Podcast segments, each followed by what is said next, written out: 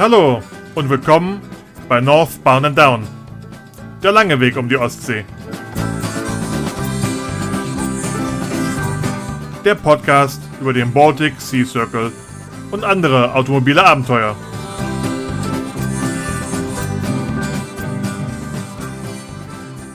Willkommen bei der bisher minutenmäßig längsten Episode. Aus dem Grund, weil ich die Zeit aus dem Blick verloren habe. Zwischendurch ging uns nämlich einer der beiden Thomasse für 10 Minuten verloren, aufgrund technischer Probleme. Macht nichts, halt es jetzt kurz. Thomas S., Thomas N., Team Sputnik, los geht's. Oh, also irgendwie oder auch nicht hat, äh, wer weiß warum, äh, haben Sie über Funk etwas größer geklungen. Heute sage ich Hallo Thomas und begrüße mit dieser Floskel gleich zwei Personen. Hallo Thomas. Hallo. Hi, grüß dich. Der Name Thomas war ja vor einiger Zeit mal so beliebt, äh, dass ich gleich mit Zweien reden kann. Das erinnert mich auch irgendwie an das Team Die Schrecklichen Svens von 2017, falls ihr die noch kennt. Weil da hießen auch alle Insassen eines Autos Sven.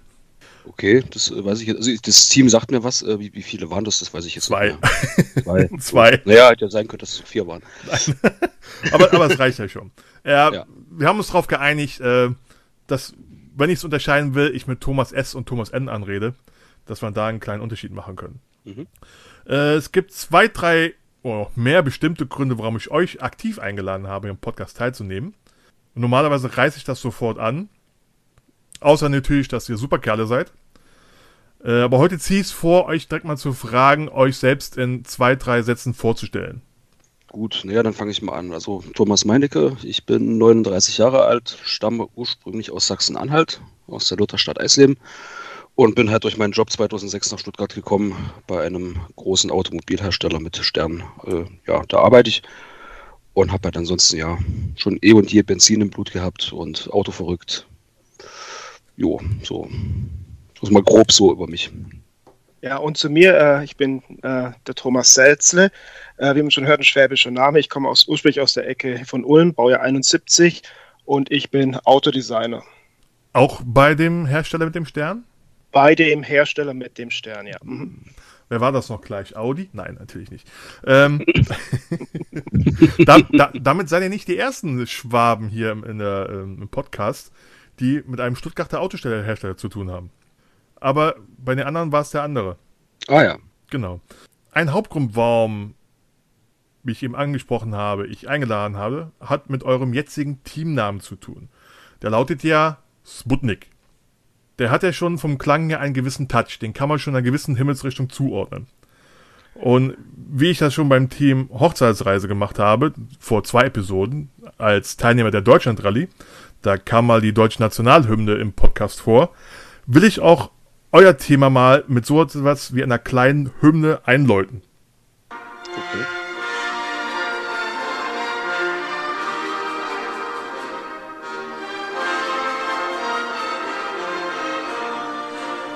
Konnte man das hören? Das war die internationale, oder? Die internationale. Wie komme ich denn da drauf, die internationale bei euch spielen zu lassen?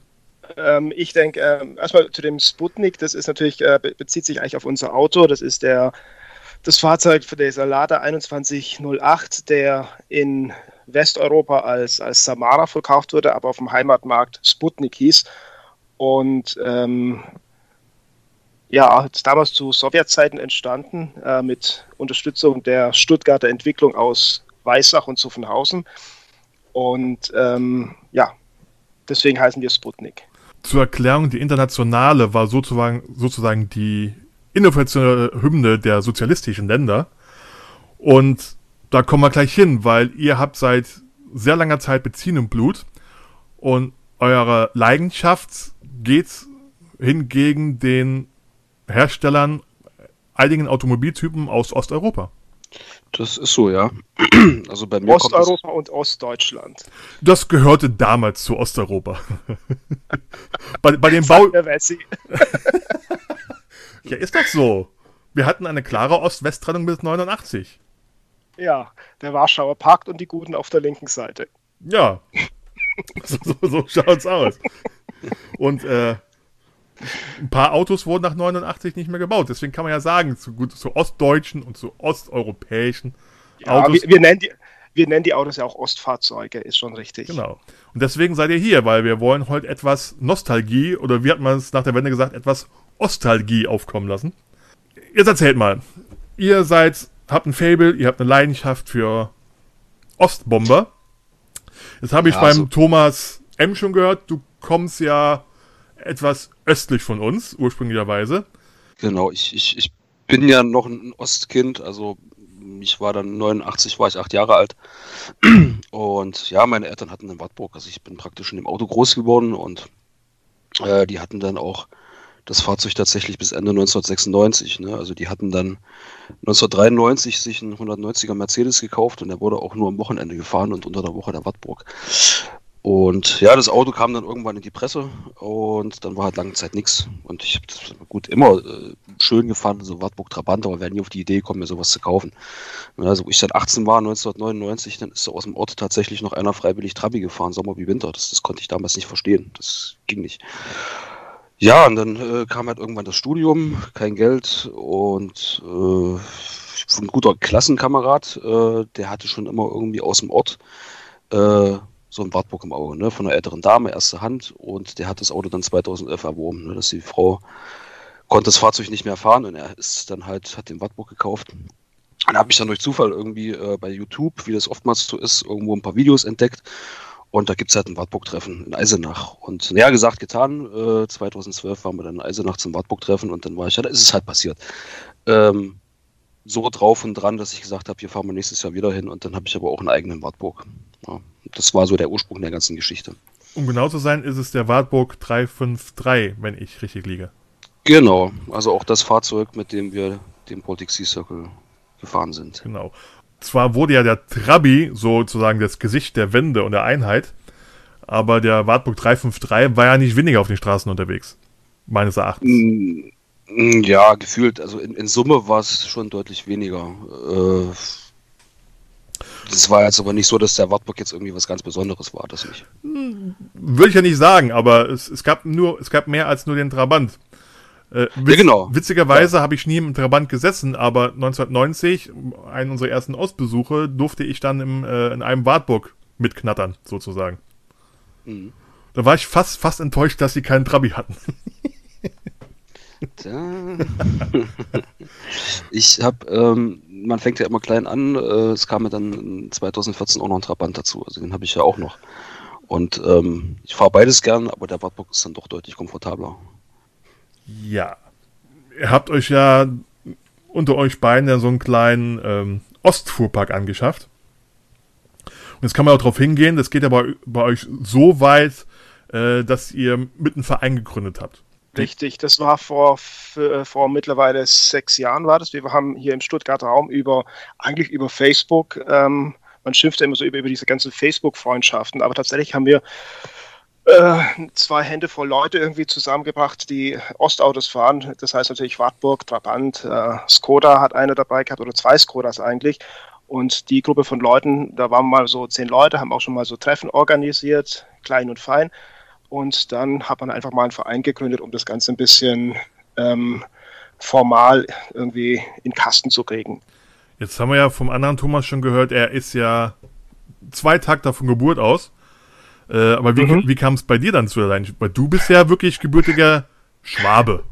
Ich bin äh, Schwabe von der bayerischen Seite, genau. Ähm, wie ich dazu kam zu den ganzen Ostautos, ähm, schwierig. Als, als Autodesigner ähm, hat jeder ja so seine Bezugspunkte, wie er zu, zu diesem Beruf kam. Bei mir kam das eigentlich über die sachlich rationalen Autos aus Italien der 80er Jahre, sprich Fiat Panda, Fiat Uno, die mich da begeistert hatten. Und, ähm, und dann kam dann, als ich als, als was ich 18-Jähriger damals, als die Wende war, als die Grenzen aufgingen, kamen halt die ganzen Ostautos nach, nach Westdeutschland und ich kannte den Wartburg eigentlich nur aus dem Autokatalog 85 in dem Schwarz-Weiß-Bild, was da jedes Jahr aufgetaucht ist. Und plötzlich hat man auch diesen Wartburg gesehen, der eben deutlich, deutlich, deutlich moderner war als dieser kleine barocke Trabant, den alle kannten. Und da hatte ich ihm schon immer ein bisschen ein Auge auf den Wartburg geworfen, habe mich aber nie an so Sachen getraut. War auch völlig out als, als junger Autodesigner, der nach Italien wollte und dann auch nach Italien ging. Sprich, dann waren viele, viele Jahre vergangen und 2008 gab es die erste Rallye Hamburg-Berlin Classic von der Autobild.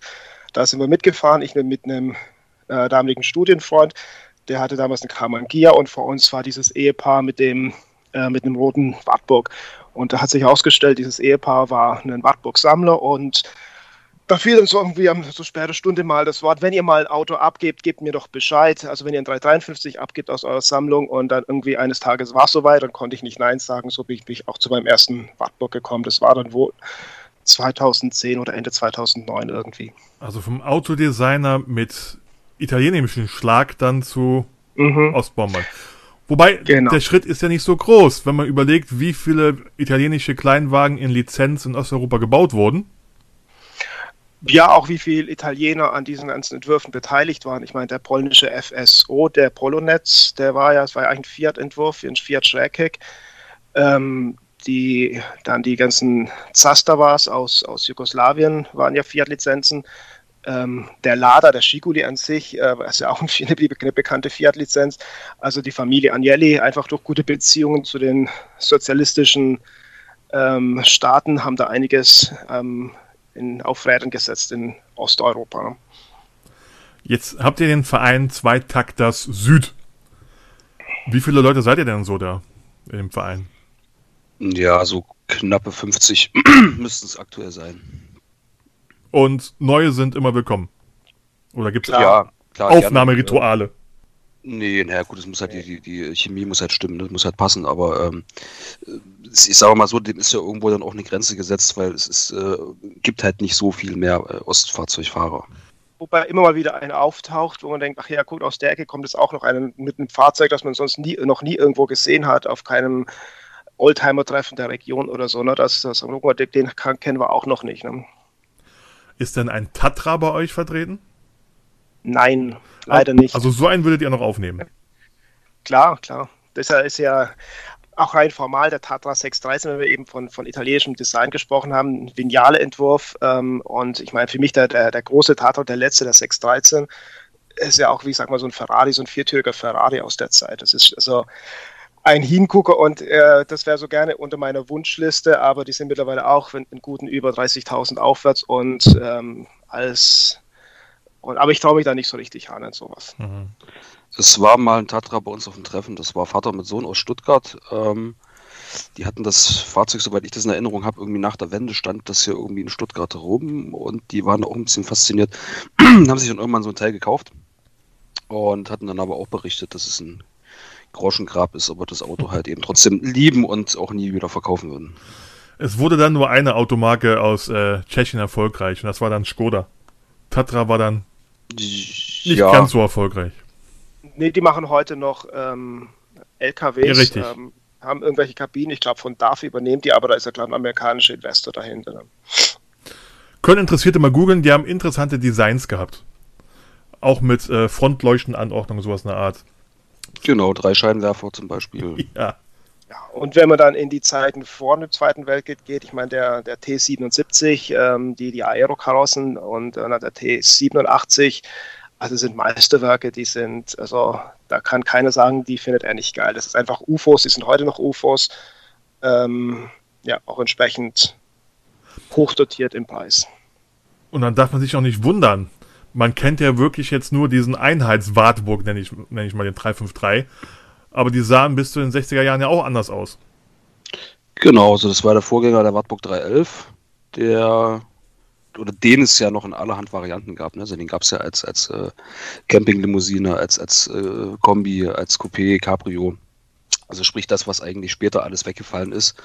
Äh, den 353 gab es ja dann nur noch als, als Limousine und als Kombi. Und äh, die Fahrzeuge, die waren dann schon, also ich weiß noch von dem Wartburg 313, das war halt diese, dieses äh, ähm, Cabrio, also nicht das Cabrio an sich, sondern dieses Sport-Cabrio, was halt eben dann auch in äh, New York einen Designpreis gewonnen hat. Also die, die Vielfalt war dann schon recht groß noch anfangs, die ja. ersten Jahre. So. Und der 311 ist ja dadurch entstanden äh, aus dem F9. Das war ja mehr oder weniger auch eine, eine Schwarzentwicklung. Ne? Und der, der, der F9 kam ja nach Eisenach. Die Eisenacher haben ja eigentlich äh, vor dem Krieg dann äh, mit ihren Sechszylindern, äh, Viertakt, äh, waren ja ganz andere Sachen äh, gewöhnt, als, als dann halt eben so, einen, so einen knatternden äh, Dreizylinder Zweitakt äh, übernehmen zu müssen dann halt. Ne? Und da haben die sich ja auch anfangs ein bisschen gewehrt und hatten dann halt eben auf das Chassis von dem äh, F9 dann halt eben die Karosse vom Wartburg 311 gesetzt. Und ähm, so kommt es ja auch mehr oder weniger noch, ähm, dass auch mein Wartburg Baujahr 85 den Kühler noch hinterm Motor hat. Ne? Also das ist ja irgendwo noch dem geschuldet beim F9, dass man halt aus Platzgründen den Kühler halt nur hinter den Motor setzen konnte. Das hat dann einige Jahre gedauert, ähm, bis der Kühler halt dann vor den Motor gewandert ist. Nicht, weil es die äh, Ingenieure nicht konnten, sondern weil einfach ähm, das andere Gründe hatte. Viele werden sich jetzt wundern und gar nichts mehr verstehen auf Basis F9 und bla und bla. Ja, aber wir sind auch dabei, äh, automobiltechnisch verschiedene Aspekte hier zu beleuchten. Und nachdem wir schon ganz viele Jeep-Fahrer hatten und viele auf Volvo gehen und so weiter, sollten wir uns natürlich auch hier, wie ich sagte, der Ostalgie widmen und mal einer Fahrzeugsparte äh, widmen, die jetzt nicht so oft angetroffen wird.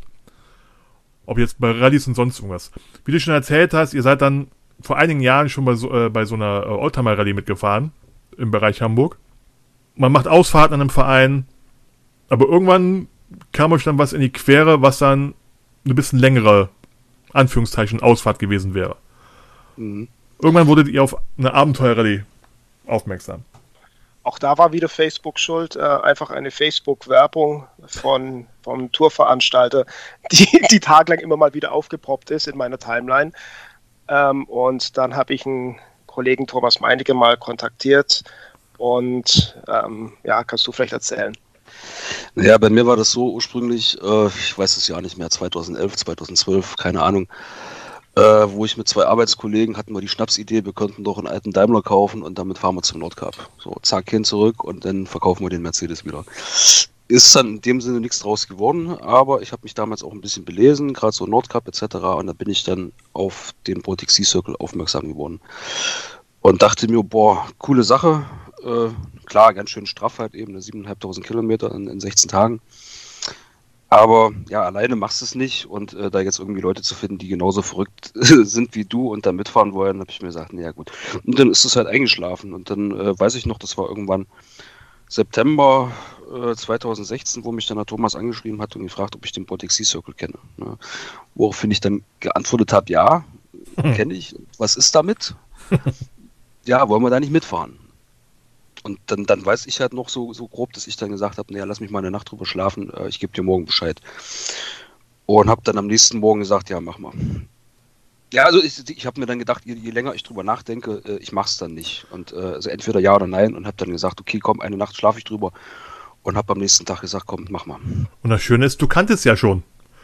Zur Überraschung vom anderen Thomas vielleicht. Das heißt, du musstest dich erst nicht mal groß überlegen und Pro und Con abwägen, du hattest ja schon mal in der Vergangenheit quasi mit einem Fuß schon auf der Strecke gestanden.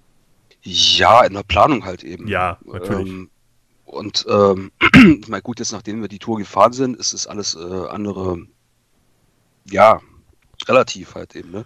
Aber das waren halt eben schon so vom, vom Stuttgarter Raum bis zum Nordkap, das waren schon ein paar Kilometer. Ne? Wir haben es ja letzten Endes dann noch nicht gemacht. Und ähm, äh, ja, war so, und auch mit dem BSC, keine Ahnung, was uns da erwartet. Ne? Was erwartet uns in Russland und ähm, mit welchem Auto fahren wir? Also, das waren dann schon so ein paar große Unbekannten noch. Ne? Äh, es fängt schon an, was erwartet uns in Hamburg?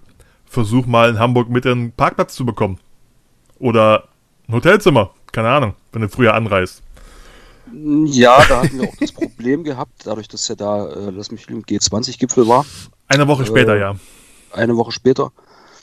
Was wir nicht nicht wussten im Vorfeld. Äh, wir haben aber dann schon noch ein Hotel bekommen. Also muss ich auch sagen, ähm, äh, Raphael, Raphael Hotel, ne, irgendwie, Thomas, berichtige mich. War Raphael Welterhaus, äh, die haben uns ja auch die Übernachtungen vor der Tour und die Übernachtung nach der Tour gesponsert oder weitgehend gesponsert. Also das haben wir quasi drei, drei Nächte umsonst gewohnt. Das war genau. dann nochmal Unterstützung der ganz feinen Art. Es gibt natürlich auch genau. ganz viele andere schöne Hotels in Hamburg äh, ob Merkur, ob Adlon, ob keine Ahnung was, weil ähm, das war ein Sponsoring für euch damals. Es ist keine bezahlte mhm. Werbung.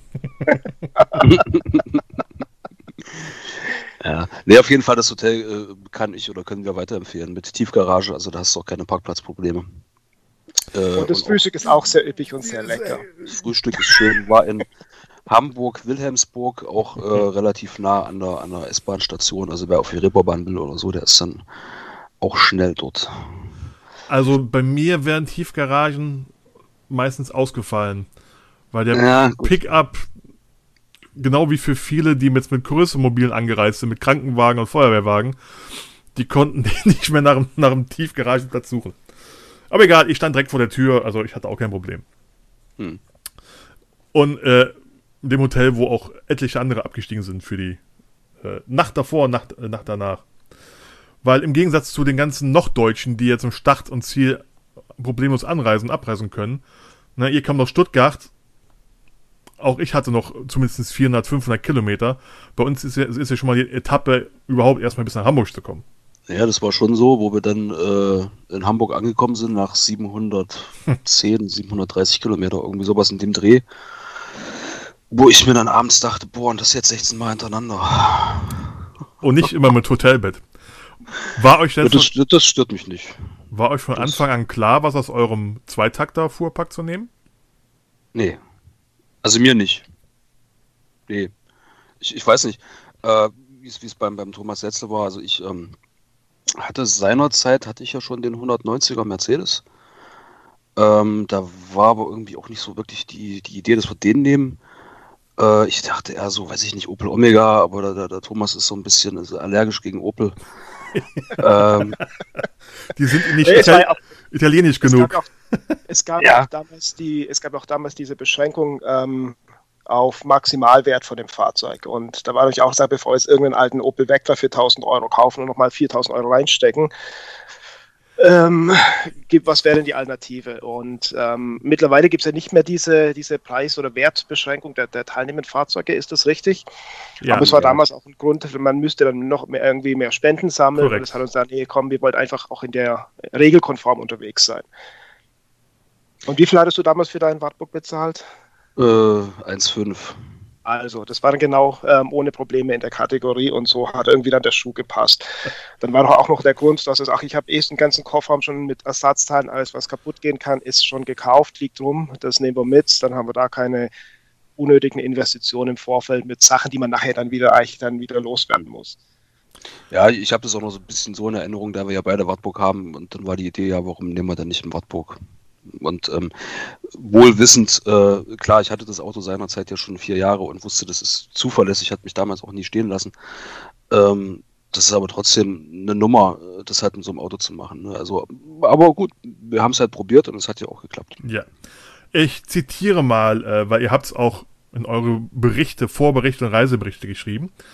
Äh, ihr wolltet ein Auto haben, was ordentlich Platz hat, komfortabel und cool ist. Hm. Ich sag Ja. mal so, im Verhältnis zu eurem Fuhrpark ist das der Wartburg mit Sicherheit. Weil ich würde jetzt als Laie nicht unbedingt sagen oder annehmen, dass jetzt der 353er Wartburg ein Raumwunder ist und drei Takte mit 995 Kubik oder wie viel hat er? Vielleicht auch nicht der komfortabelste. 992, ne? 992 Ja, Kubik, siehst- ähm, Ne? ähm, Zweitakter, Dreizylinder. Dreizylinder Äh, Entschuldigung, Zweitakt. ja, Entschuldigung. Ach, ja, natürlich. Danke für die Korrektur. Mit, mit so kleinen Zahlen kenne ich mich nicht aus, tut mir leid. aber den stellt man sich Ja, jetzt nicht als komfortabel vor für Langstreckenreisen, weil ich denke mal, in der Beschleunigung oder in der Zugkraft ist jetzt nicht unbedingt in der oberen Drittel anzusiedeln. Nee, aber ich meine, du kannst ja da äh, im Baltikum eh nicht schneller als 80, 90, 100 fahren und ähm, das ist jetzt nicht so, dass es eine lahme Krücke ist. Also die 50 PS sind dann durchaus schon, naja, was heißt spritzig, aber reicht. Also Und, für das Fahrzeug. Thema, und Thema Platz und Komfort, ich meine, der Kofferraum, der ist einfach riesig. Da, da, da ist tatsächlich der Kofferraum innen so groß wie, wie, man, wie außen. Genauso der Platz, ich meine, die ganzen Türpappen sind dünn wie, wie Pappen und, und nicht wie bei modernen Autos, wo, ähm, wo die Autos immer größer werden und innen kommt nichts an. Ähm, und ähm, Komfort, das Ding hat Federkernsitze, was man sonst eigentlich nur in der, in der westdeutschen Oberklasse damals hatte. Ne? Also war der 353er die ostdeutsche Oberklasse. Ich glaube, da gab es mal so, eine, so einen Vergleich. Im Vergleich zum Einkommen hat damals der DDR-Bürger für den Wartburg 353 so viel bezahlt wie ein Westdeutscher für eine S-Klasse. So war das damals vom Einkommensverhältnis her. Okay. Dafür sind aber mehr Wartburgs rumgefahren als S-Klassen im Westen. Also ich, ja, die hatten, auch mehr Geld, die hatten auch mehr Geld im Osten, oder? Ja, sie hatten ja 15 Jahre Zeit zum Sparen. So ist es, ja. Oh. ja. Ich weiß ja nicht, ob man voranzahlen muss, keine Ahnung. Ist lange her. Mhm. Das, das, das, weiß ich auch nicht. Kennen viele gar nicht mehr. Wir haben jetzt den 30. Tag, äh, Jahrestag der deutschen Einheit gehabt. Ganz ehrlich, die Hälfte, die jetzt auf Rallyes mitfährt, die weiß gar nicht mehr, dass es zwei Deutschlands gab. So ist es, ja. Zumindest aus, aus eigener Erfahrung. Mhm, mh. mhm. Ja, zum, zum Platznutzung komme ich gleich nochmal. Er hat ja auch eine recht auffällige Farbe gehabt und ziemlich schnell den Namen, oder zum Beinamen Grüne Biene bekommen. Genau, das, das war von den Old Schmetterhands. Also das, ähm, wir hatten die Kollegen ja im Vorfeld, hatten wir ja so, so, eine Art Stammtisch einberufen in Stuttgart. Im, ich weiß nicht mehr, wie das Lokal hieß. Auf jeden Fall hatten wir da eingeladen, wussten aber im Vorfeld nicht, äh, äh, dass die dort den Tatort übertragen. Ne? Also sprich, wir haben uns dann unterhalten wollen und äh, das war halt so eine Tatortkneipe und dann pst, pst, ruhig, und dann, oh, das war halt eben, so haben wir halt die Kollegen kennengelernt und das waren dann in Summe äh, ein paar Teams halt eben und ähm, weiß nicht, wie es kam. Wir sind dann halt wirklich am ersten Tag mit denen zusammengefahren und die vorweg und wir hinterher und das äh, dadurch, dass der Wartburg so geschnurrt hat, ähm, wie so eine Biene, war es halt relativ schnell die grüne Biene dann. Also es waren am Schluss waren es eigentlich ähm, drei bis vier Autos aus dem Stuttgarter Raum plus unseres ähm, zum Thema Hinterherfahren. Wir sind tatsächlich immer in der Regel ganz hintenher gefahren, denn der Zweitakt hat ja doch auch irgendwelche Dauerbedampfung ähm, an, die, an den Nachfolgenden. Und das, das, wenn wir mal zwischendrin waren, das wurde dann schnell wieder äh, die richtige Reihenfolge festgelegt. War aber auch gut, wir mussten uns nie um die, um die Karte kümmern und, und geht's da lang, geht's da lang. Wir sind einfach hinterher gefahren. Das war dann auch für den, den Beifahrer war das dann insofern eine entspannte Sache. Ich glaube, heute nennt man das Vaping, oder? So mit, mit diesem Rauchgeruch. äh, wie, wie ist die genaue Farbbezeichnung? Capri Grün oder sowas, glaube ich, habe ich gelesen. Genau. Macht ihn ja nochmal eine Nummer auffälliger, als er dann eh schon ist. Also der war natürlich dann schon, kann ich ja selbst, selbst äh, bekunden, weil ich ja 2017 dabei war. Der sticht dann schon aus den grauen Minibussen raus. In doppelter Hinsicht. Na gut, das auf jeden Fall. Und ich meine, er war ja auch äh, dementsprechend beklebt. Ne? Also äh, da haben wir ja auch nichts ausgelassen. Jetzt habt ihr das Fahrzeug schon gehabt und äh, Thomas S. hat auch noch Ersatzteile gehabt. Musstet ihr denn noch viel machen in Vorbereitung auf den Start? Im Grunde genommen nicht. Äh, wie gesagt, ich hatte ja das Auto damals schon vier Jahre und bin ja auch, ähm, ja, so 5000 Kilometer im Jahr bin ich mit dem Auto gefahren. So im Durchschnitt. Und ähm, das lief auch und es war soweit doch alles in Ordnung, aber es war halt dann auch so, wo ich dann sagte, naja, pass auf, das sind ja dann doch in Summe irgendwie mit An- und Abreise irgendwo 10.000 Kilometer und ich habe keinen Bock irgendwo am Nordkap oder was weiß ich, eine Antriebswelle zu tauschen oder, oder, oder. Und dann habe ich halt eben von A bis Z alles durchgecheckt, beziehungsweise halt eben erneuert. So, um halt einem während der Tour äh, Ruhe zu haben. Ne? Und, äh, Gehört ein Motortausch dazu? Ja, das war prophylaktisch. Also, ähm, sagen wir mal so, den, den, ich habe den Wartburg 2013 gekauft und der, wenn ein Zweitakter irgendwo verschlissen ist, der klingt dann nicht mehr so schön. Mach ja, da war halt die, die Sache halt auch die, ähm, man kennt es dann halt doch, äh, der ein oder andere fährt ihn dann halt fest oder ist irgendwo ein, ein Lagerdefekt oder so. Und wenn halt so ein Motordefekt ist, dann ist halt die Fahrt vorbei. Und da ich ja im Vorfeld wusste, dass ich das Auto irgendwie weiterhin äh, nutzen möchte, habe ich dann gesagt, okay, jetzt ist halt dann der Grund da und jetzt baust du halt einen neuen Motor ein. Was ja im Grunde genommen nichts ist in Vorbereitung. Um das nochmal aufzuwiegen. Ähm, okay, Motortausch denke ich, stelle ich mir trotzdem leichter vor bei dem Modell als bei gleich, ja. gleichaltrigen West, westdeutschen Modellen. Mit Sicherheit.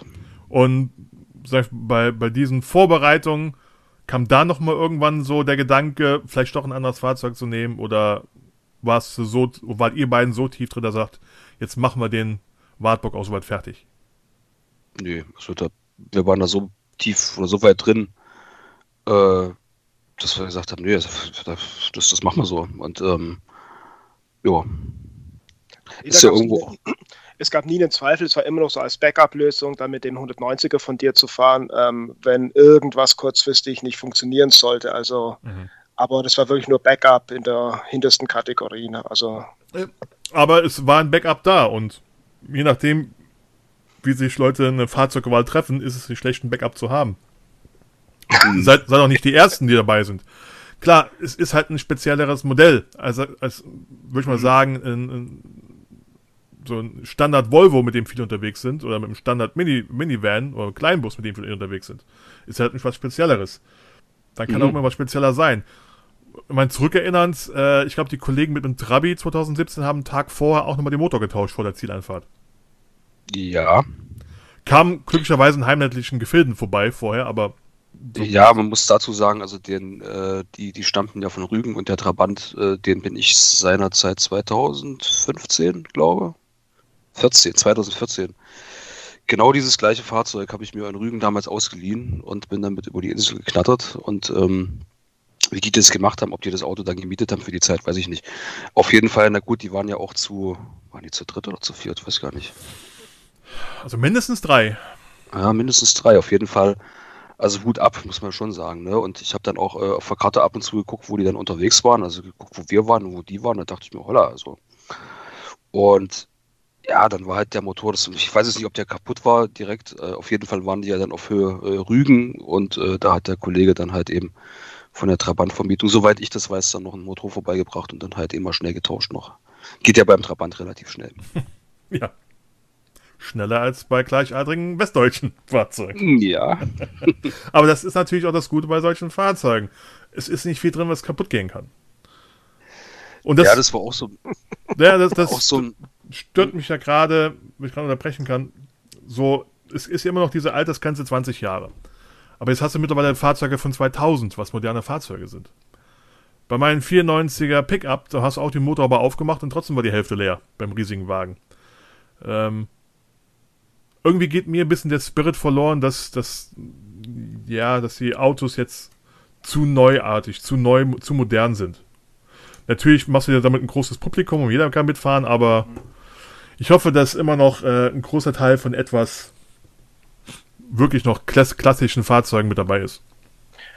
Dazu kommt natürlich auch, dass eben auch diese ähm, Wertgrenze nicht mehr da ist. Also man kann mit einem 20-jährigen teuren Range Rover, äh, Range Rover fahren, der auch, äh, oder ein G-Modell von, von Mercedes, die, die, sind auch 20 Jahre alt, aber die sind halt deutlich mehr wert und eben, dass man damit mit, mit günstigen ähm, Autos unterwegs sind, das hat auch ein Stück weit noch eine, eine, einen extra Charakter gegeben der Veranstaltung. Ja. Und, ohne, ohne Zweifel. Natürlich ähm, lockst du dadurch wirklich wieder alte und schöne Fahrzeuge an, wenn die Wertgrenze sein lässt. Weil wir brauchen nicht davon auszugehen, dass der alte Opel von den ähm, Kadetten unter, mhm. unterhalb lag. Oder der MG, was war das, ein MG, der mitgefahren ist? Ein MG. Mhm. Der ja. 55er. Mhm. Gut, da war es ja immer noch der Fall so, liegst du drüber, steigt dein Charity-Beitrag. Mhm. Und unter ähm, nicht zu äh, rütteln war an der, an der Altersgrenze. Das ist natürlich was anderes. Aber zurückzukommen. Jetzt habt ihr unwesentlich was gemacht, nur mal einen Motor getauscht vorher.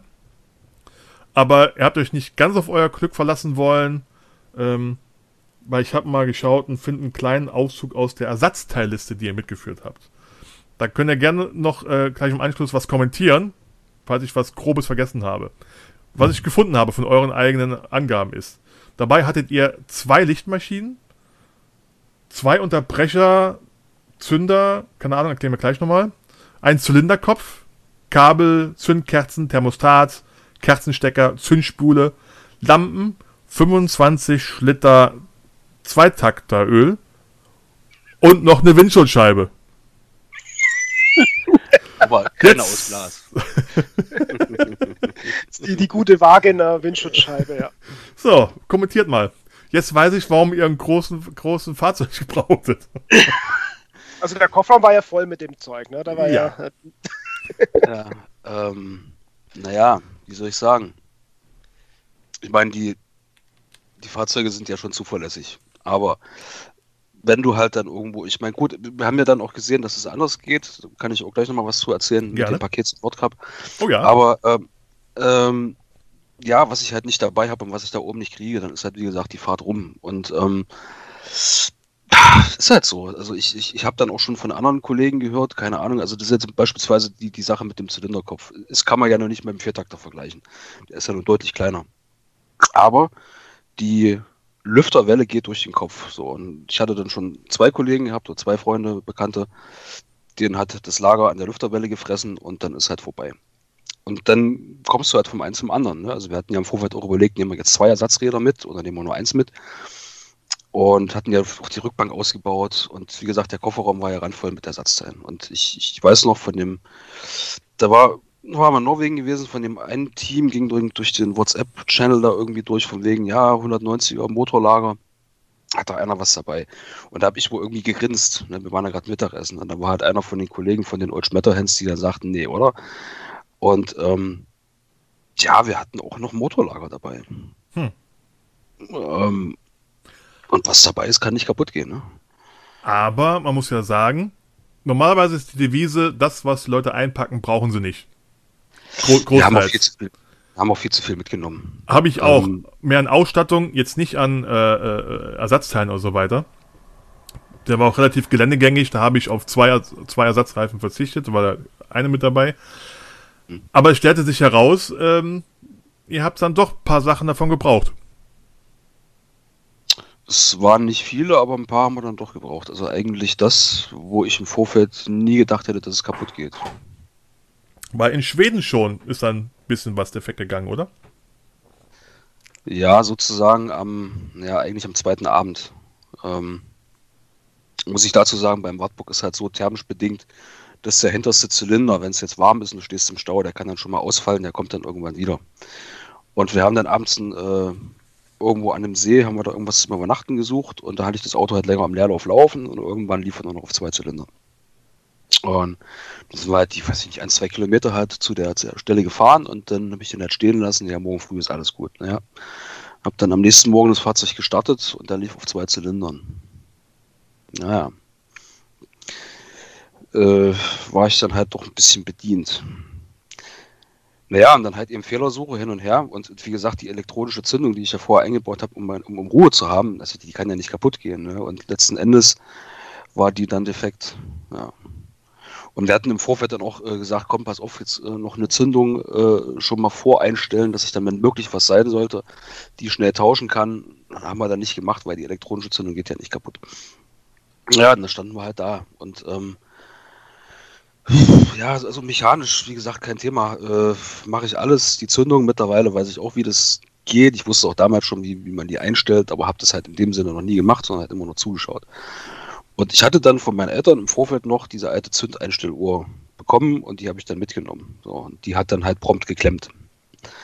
Und das waren halt alles so Sachen. Ähm, wir haben das dann umgebaut und das Fahrzeug lief dann ein paar Kilometer und dann lief es auf zwei Zylindern, auf ein Zylinder und dann war aus. Und ich wusste nicht warum. Aber aufgegeben wird nicht. Nee. Ähm, wie gesagt, im Nachhinein, man wächst ja auch mit seinen Aufgaben. Also ich war in dem Moment, ist ja, was heißt die Welt zusammengebrochen? Also es war ja dann schon so, wir irgendwie, äh, wir sind jetzt hier am dritten Tag, wir sind hier irgendwo in, in Mittelschweden. Und so ist es jetzt gewesen sein. Ne? Also die, die ganze Vorbereitung, Motortausch, das, das Fahrzeug fit gemacht und dann geht diese scheiß dämliche Zündung kaputt.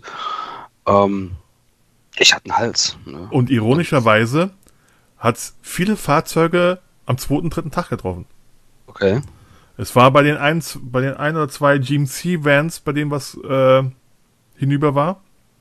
Bei den Ami-Vans. Ab dem zweiten, dritten Tag hatten die Kadetten ihr Problem gehabt. Mhm. Der Lichtmaschine. War einiges. Aber das Glück ist mit dem Tüchtigen. Ja. Und wenn der Tüchtige ist, dann gibt's auch kleine unerwartete Wunder, wie ich es mal nennen kann. Ja. Also im Nachhinein ist es halt so, äh, das, das wird mir jetzt so in dem Sinne nicht nochmal passieren. Wie gesagt, man lernt ja dazu. Und jetzt hatten wir, gab es ja noch den Live-Tracker. So. Und dann haben uns ja natürlich auch andere Wartburg-Fahrer verfolgt. Ne? Und dann steht ja, was ist denn los? Ne? Und so, so kam das halt. Ne? Es gibt in Schweden noch einen Wartburg-Fahrer. Ist ja das schön, Schweden ist groß. Ne? Wo wohnt der? Und das waren dann halt tatsächlich 150 Kilometer nördlich von dem Standort, wo wir da waren. Und ich äh, hatte da, nachdem ich dann halt wirklich die, die, Zündung umgebaut hatte und nach bestem Wissen und Gewissen dann äh, alles dann gemacht habe und das Auto nicht mehr lief, habe ich dann gesagt, komm, Arschlecken, jetzt hier, äh, wir bestellen jetzt einen Abschlepper und lassen uns da hinschleppen, wenn der sich mit den Kisten auskennt und da helfen kann. Dann machen wir das so. Also da gab es quasi eine Werkstatt mit Wartburg-Erfahrung. Nee, ein Wartburg-Fahrer. Wartburg-Fahrer. Das hat sich dann alles noch ein bisschen anders dargestellt, als es ursprünglich hieß. Also äh, klar, es gab den Wartburg-Fahrer und der schraubte aber nicht selber. Der hatte aber einen Kumpel im Ort, einen Ostdeutschen aus Naumburg, ein Auswanderer. Der kann uns das machen. So sinngemäß war das. Und wir hatten ja genug Zeit. Ich weiß nicht, ich glaube, wir haben auf den Abschlepper vier Stunden gewartet. Äh, dann habe ich dann halt die Zündung nochmal aufgeschraubt und dann habe ich dann den Grund gesehen, warum das Auto nicht mehr lief. Ähm, dann war der Abschlepper aber schon bestellt und dann habe ich gesagt, komm, jetzt machen wir das Mhm. so, wie wir das vereinbart haben. Du hast dann so einen kleinen Filz drin, der den Unterbrecher minimal mit Schmierung versorgt. So, dass der Unterbrecher halt eben auf dem Gehäuse nicht trocken läuft und dann irgendwo dementsprechend dann halt eben verschleißt, sondern dass da immer ein kleiner Ölfilm drauf ist, der das Ganze schmiert. Und das habe ich halt so gut gemeint und ähm, durch die Fliehkraft hatte ich dann halt Sprühnebel im Unterbrechergehäuse und dass dann nichts mehr unterbricht, ist auch klar. Aber wie gesagt, man lernt dazu. Und es waren nur 150 Kilometer bis dahin. Was nach schwedischen Verhältnissen ein Katzensprung ist. Hört sich natürlich für Deutschland viel an. Ja, bringen uns mal 150 Kilometer in, in, da, dahin. Aber für Schweden war es Thema Glück gehabt. Würde ich sagen. Auf, auf jeden Fall. Zu, zumal es ja so ist, ich bin, bin ja ADAC Plus Mitglied, aber im Ausland äh, gilt halt eben die nächste Werkstatt so. Und das hätte dann, wäre das jetzt äh, eine, weiß ich nicht, ähm, eine VW oder, oder Peugeot Werkstatt gewesen wäre, die hätten uns angeguckt und hätten gesagt, ja, schön. Übrigens, ADAC Plus lohnt sich immer für, für so eine Rallye mitzumachen. Finde ich. Gut, die habe ich ja nach wie vor, ja. Ja, aber ähm, die normale reicht ja nicht mehr fürs Ausland. Ähm, ich glaube, die hat so manch, Okay. manchen schon geholfen, zumindest kostentechnisch. Und dann gab es noch die zweite Geschichte, die du schon angerissen hast. Dann lässt man sich äh, knapp vor Nordkap ein Paket schicken. Genau. Das war dann auch ein, ein Wartburg-Kollege aus dem Raum Frankfurt, der das dann mitbekommen hat und dann äh, gefragt hat, ja, kann ich euch irgendwas zuschicken? Und da, gut, da kann ja der Thomas Setze vielleicht mal ein bisschen was zu sagen. Ich bin ja gerade Auto gefahren und der hat dann abgecheckt, wie geht das mit Paket schicken etc. Äh, vielleicht kannst du was dazu sagen. Genau, unser Wartburg-Freund Sven aus dem Frankfurter Raum hat ähm, natürlich uns auch verfolgt und hat auch festgestellt oder mitbekommen, was hier tatsächlich kaputt ist. Und ähm, er hat natürlich als Wartburg-Fahrer auch viele Wartburg-Teile zu Hause im Keller und in der Garage liegen und hat uns auch angeboten, wir, er könnte da ein Expresspaket irgendwo hinschicken. Ähm, ist natürlich eine klasse Idee, äh, nehmen wir gern an. Nur wo, wohin geht das eigentlich? Dann haben wir mal geguckt, wo wir wann sein müssen, wie lange das mit UPS, DHL und wie sie alle heißen, dauern könnte. Tatsächlich hat sich dann in der ganzen Diskussion herausgestellt, dass ähm, gewisse Bringdienste wie UPS, das Nordcup und da oben eben das nicht kurzfristig machen können. Und es geht eigentlich nur über DHL. DHL hat es bestätigt, sie können das machen. Innerhalb von 24 Stunden oder 48 Stunden da was äh, verfügbar zu machen. Kurzum, wir haben dann äh, uns mit dem, mit dem Sven geeinigt, dass er ein Paket ans Nordkap schicken sollte. Natürlich haben wir auch keine Adresse am Nordkap und die Nordkap, dieses Touristenzentrum, die war etwas erschrocken, was wir da vorhaben. Nein, können sie nicht, können sie nicht. Dann haben wir mal geguckt, was die Poststelle im Nordkap sein, am Nordkap sein könnte. Dann gab es tatsächlich auch so einen äh, Koop-Laden, so einen Lebensmittelladen, der auch die Post da verteilt habe ich da angerufen auf Englisch. Die Frau ist erschrocken und hat gleich vor Schreck aufgelegt. Ich habe wieder angerufen, eine halbe Stunde später. Sie war wieder erschrocken und hat aufgelegt.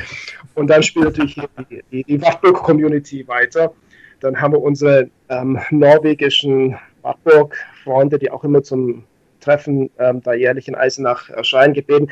Könnt ihr da nicht mal für uns anrufen und es abklären, dass da nichts Ungewöhnliches kommt? Einfach, dass da, dass, ob es möglich ist, dieses äh, Expresspaket da entgegenzunehmen, dass wir das dann abholen.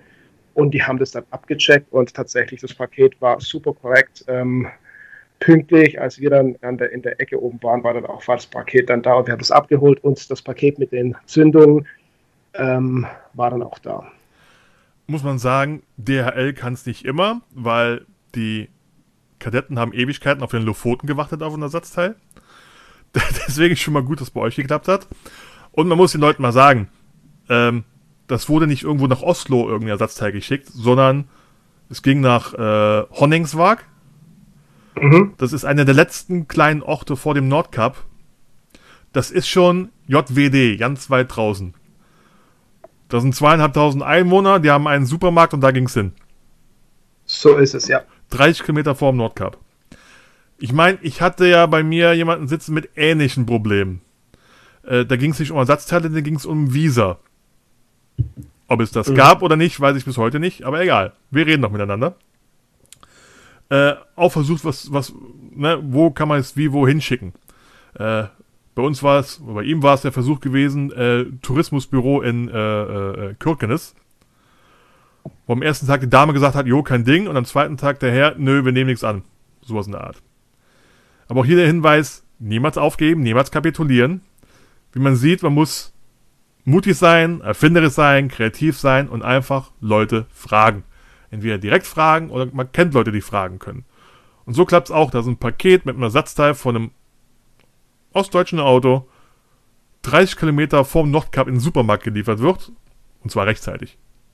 Richtig, das hat richtig äh, echt top geklappt und, ähm, und auch die Kosten waren für 100 Euro Transportkosten eigentlich sehr, sehr übersichtlich. Äh, es hat bedeutet, ihr konntet weiterfahren. Ja, gut, das, also das Paket war ja mehr oder weniger prophylaktisch. Also ich, ähm, ja, aber ja das, was ich, du weißt, was ich meine, ihr konntet beruhigt ja. weiterfahren. Ja, ja, ne, ne, klar, natürlich. Ähm, ähm, das, das, war ja das bedingt, was ich vorhin sagte, äh, die, die elektronische Zündung geht ja nicht kaputt und äh, wir hatten dann eine alte gebrauchte Unterbrecherzündung dabei. Ja. Und da haben wir gesagt, naja, wenn die jetzt dann auch noch kaputt geht, ähm, nee, war schon gut. Und ich, ich habe dann auch in, in, äh, in Kirkenes auf dem Campingplatz, äh, habe ich dann auch die neue Zündung noch eingebaut, ne, bevor wir dann nach Russland gefahren sind. Okay um ein paar Sachen noch abzuklopfen von 2017. Auf alles einzugehen, wir haben von vielen anderen schon gehört, da könnten wir auch hier stundenlang dran sitzen. Ähm, Lofoten.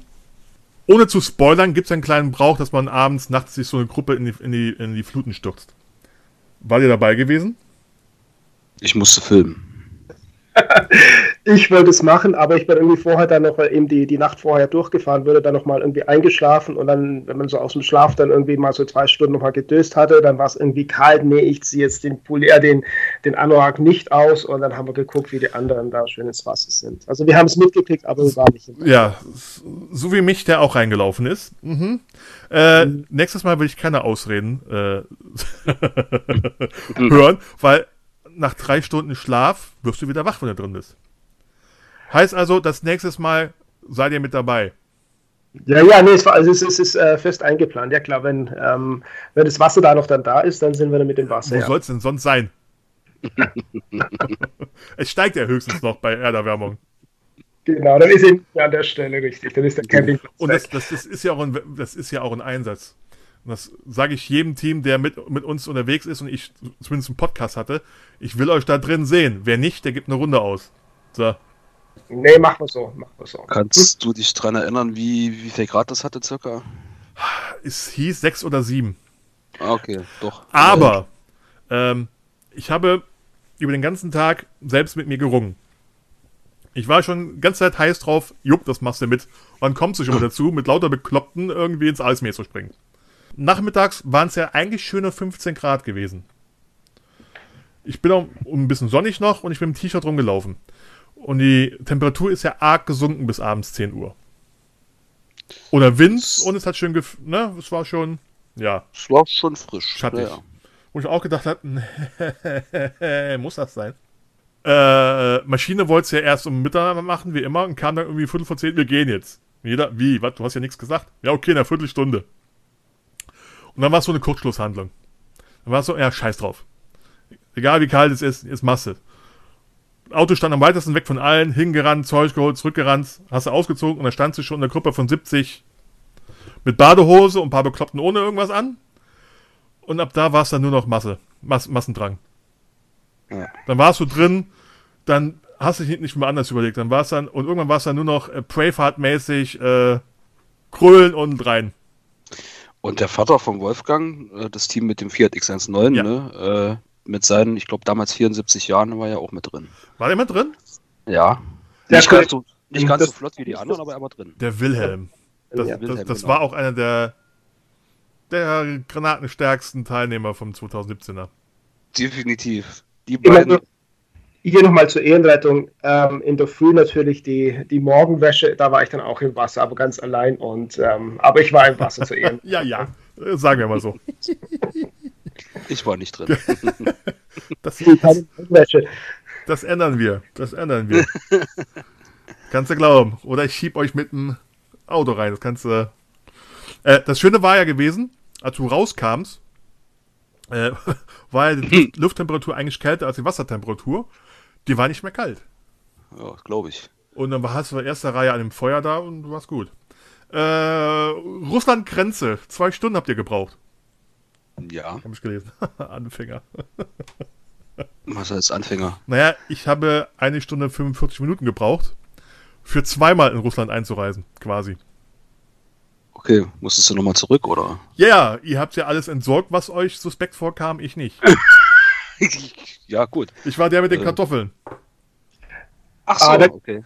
Da gab es ja einige, die ihr Doppelvisum an der Stelle Ja, schon ja, verbraten und das, haben. ne? im- das ist ja immer Doppelvisum. Na ganz ehrlich, Ja, ich glaube, die, die nehmen sich auch eine gewisse Anzahl von Leuten raus und ficken die einfach. Ich wollte es gerade sagen, also äh, es waren ja auch andere Teams dabei und ich, ich stand ja letztes Jahr wieder an der Grenze. Also Mhm. letztes Jahr haben wir eine knappe Stunde gebraucht. Und da waren die Grenzer total freundlich. Ne? Also wir hatten da auch, ja, was kannst du jetzt mit rübernehmen, was nicht. Ja. Das hat die in dem Sinne überhaupt nicht interessiert. Also du kannst jetzt sowohl als auch. Gut, ich denke mal, ab einer gewissen Zeit wurde es auch damals recht voll in der Grenze. Und da denken sich auch, mhm. Und die sehen ja auch, okay, jetzt sind schon 20, 30 Autos vor der Grenze und alle sehen komisch beklebt aus und so weiter. Ja, bei uns war relativ wenig los. Wir waren, ich weiß gar nicht, waren nicht viele Autos, ging eigentlich. Apropos, Und, nee, ich muss mal zurückkommen zum Nordcup, habe ich am Anfang gesagt. Äh, ich habe ja euer YouTube-Video gesehen, wo ihr Reise zusammengefasst habt. Äh, eure Szenen vom Nordcup habt ihr witzigerweise mit dem Lied Here I Go Again von Whitesnake unterlegt. mhm. Du wisst schon, dass das äh, reiner Sarkasmus war, oder? Weil eure Massenandrang am Nordcup mit wie vielen Autos? war jetzt nicht Here I Go Again on my own.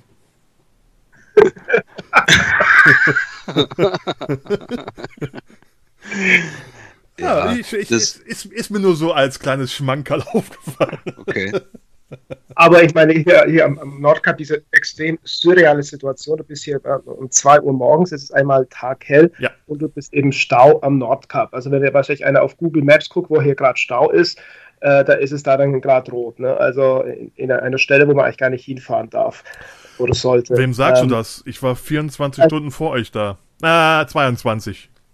Um Ja, da gab es ja welche, sind von den Lofoten ja gleich losgefahren, um da äh, ein bisschen einsamer zu sein. Ne? Wir haben halt natürlich die, die, die Gruppendynamik da miterlebt. ja, öfters, naja, das, das Ding war halt, naja, es war auch so eine Dynamik mit einem anderen Team, das waren die Svens. und plötzlich fährst du länger und mehr, als du vorher gedacht hast, aber Herrgott. Äh, ja. Ich weiß nicht, wie ihr gefahren seid, wir sind gegen die Busspur reingefahren. So ist es. Äh, genau. So, Ja. Anführungszeichen offiziell, ja. Russland seid ihr durch. Und würdet ihr auch nächstes Mal wieder durchfahren? Definitiv. Was hat euch denn in Russland am meisten erstaunt, außer der Ritter Sportschokolade? Dass es die Ritter Sportschokolade in allen Sorten an jeder Tankstelle gab. An jeder kleinen Hütte gab es die Ritter Sportschokolade aus Waldenburg. Hier im Schwäbischen um die Ecke. Also, das hat mich auch, muss ich auch sagen, auch gewundert, beziehungsweise auch wenn es nachher Murmansk war, aber die Auswahl an Artik eigentlich Westartikeln dort viel größer als hier ist. Und das ist jetzt nicht St. Petersburg oder Moskau, sondern das ist halt Pampa. Das ist Arktis und das ist ab vom Schuss. Hm. Also das hat mich dann auch irgendwann schon mal etwas staunen lassen. Was, was hat mich an Russland gereizt? Weiß ich nicht. Schwer zu sagen. Also, das ist einfach so, dass das Ganze drumherum, dieser, dieser Charme, dieses äh, teils morbide runtergekommene und im nächsten Moment fährt dann Rolls- Rolls-Royce vorbei oder so. Also, das, ich weiß nicht. Also, äh, gerade jetzt auch Murmansk. Äh, ich ich fand es ja damals ein bisschen schade, dass wir halt die Zeit nicht hatten. Ähm, also, wir hatten ja schon vor, dass wir uns irgendwo einen Tag rausfahren, dass wir in St. Petersburg halt eben die Stadt mal angucken können. Und da war halt einfach nicht, nicht viel Zeit und äh, daraufhin oder wie auch immer, also ich war ja letztes Jahr nochmal in Murmansk, äh, zwei Tage, zwei gesamte Tage und habe das dann halt irgendwo auch mal ein bisschen in Anführungsstrichen genossen. Jetzt ist die Stadt natürlich keine Schönheit.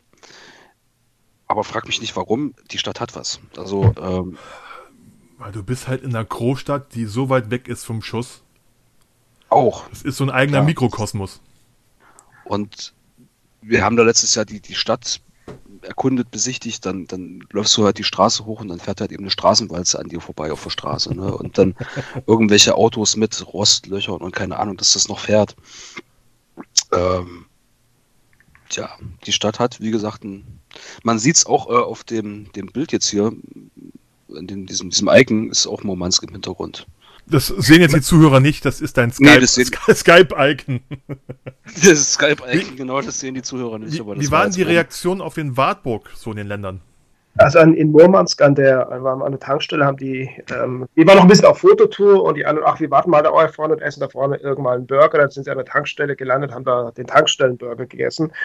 Dann kamen wir mit dem grünen Autos, nachdem ein paar Fotos, ein bisschen schrullige mit, mit sich alten Zügen hinten und so weiter gemacht hatten.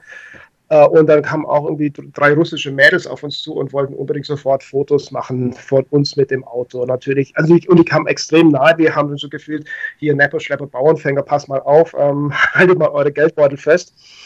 Ähm, aber es ist einfach nur, äh, es ist Interesse an dem, an dem Auto. Die anderen Autos hat, hat, hat, hat niemand interessiert. Das Auto war immer hier der Hingucker. Später auch in Kaliningrad ähm, standen wir da an so einer Brücke mal Pause gemacht, kommt so eine Hochzeitsgesellschaft und sofort Hochzeitsfotos äh, vom Brautpaar mit dem Auto zusammen. Naja, Ähm, gut, in Sachen Hochzeitsfotos sind die Russen ja speziell.